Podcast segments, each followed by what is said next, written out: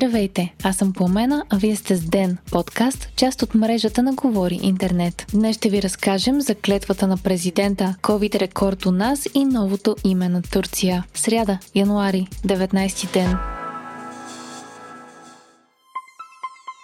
Този подкаст е подкрепен от MentorMate. Компанията е една от най-големите, които разработва специализирани софтуерни решения в България, правещи живота на милиони хора по целия свят по-добър. MentorMate е основан и ръководен от софтуерни инженери, които са създали гъвкава и автентична среда, без излишна бюрокрация. С други думи, в MentorMate може да имате кариера без бъгове. Те дават достъп до предизвикателни специализирани проекти и множество възможности за развитие и изява на хората, работещи при тях. Ако се чудите къде ще работите, всички свободни позиции в компанията са отворени за хибриден, дистанционен и контракторски модел на работа. MentorMate ви канят да откриете своята кариера без бъгове на адрес mentormate.careers или кликнете на линка в бележките на епизода.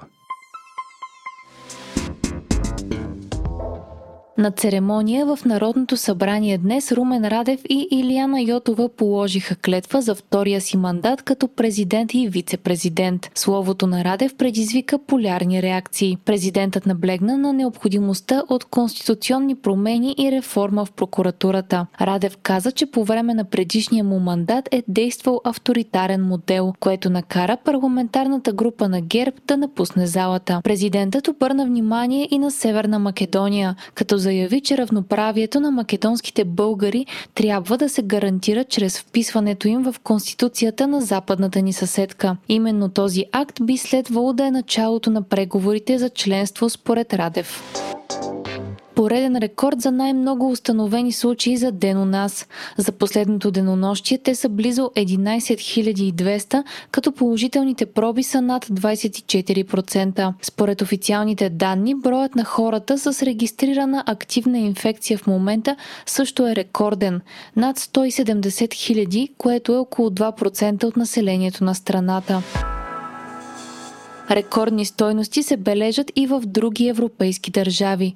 Във Франция броят на новите случаи надхвърли дори най-песимистичните прогнози и бяха регистрирани близо половин милион случая за едно денонощие. В Германия за първи път новозаразените преминаха 100 000 на ден, а инфектираните в страната в момента са над 8 милиона. На този фон вчера в Германия са регистрирани 239 смъртни случая. За сравнение у нас вчера смъртните смъртните случаи са били 161. Управляващите са внесли в парламента проекта за промени в енергийният регулатор Кевър – Промените предвиждат съкръщаване на членовете на комисията от 9 на 5 и прекратяване на мандатите на юридическият и економическият комисари, като ще бъдат освободени и двама от енергийните комисари, чието мандати още не са изтекли. Така на практика, след промените, само един от комисарите с неизтекал мандат ще може да запази поста си, като той ще бъде определен чрез жребии. В проекта се предлага и промяна в изискванията за професионалност професионален опит. Вече двама, а не четирима от членовете ще са магистри в областта на енергетиката с поне 5 години стаж по специалността. Има и допълнение в изискванията за стаж, като се добавят нови предмети на дейност, свързани с енергийният сектор, които ще бъдат зачитани за стаж, както и стаж в органи на Европейският съюз. Ако проектът бъде прият в сегашната му форма, само един от настоящите членове на Кевър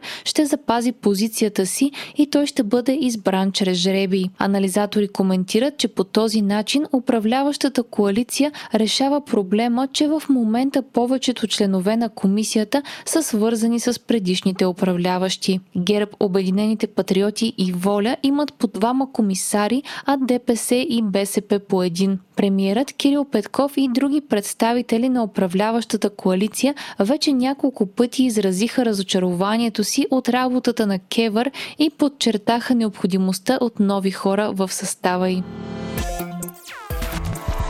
още от деня. В началото на месеца Турция смени начина по който се изписва и изговаря името на страната на английски. Така международно признатото име на държавата ще бъде променено от досегашното Търки на Тюркие. Президентът Реджеп Ердоган обясни промяната с това, че новото име изразява културата, цивилизацията и ценностите на турската нация по най-добрият начин. Представители на турското правителство са казали за медията Middle Middle East Eye, че Турция възнамерява да регистрира новото име в ООН в предстоящите седмици. Поддръжници на промяната изтъкват аргумента, че на английски думата Turkey означава пуйка и това води не само до обърквания, но и до негативни конотации. Президентът Ердоган вече насърчава компаниите да започнат да използват Made in Turkey вместо Made in Turkey.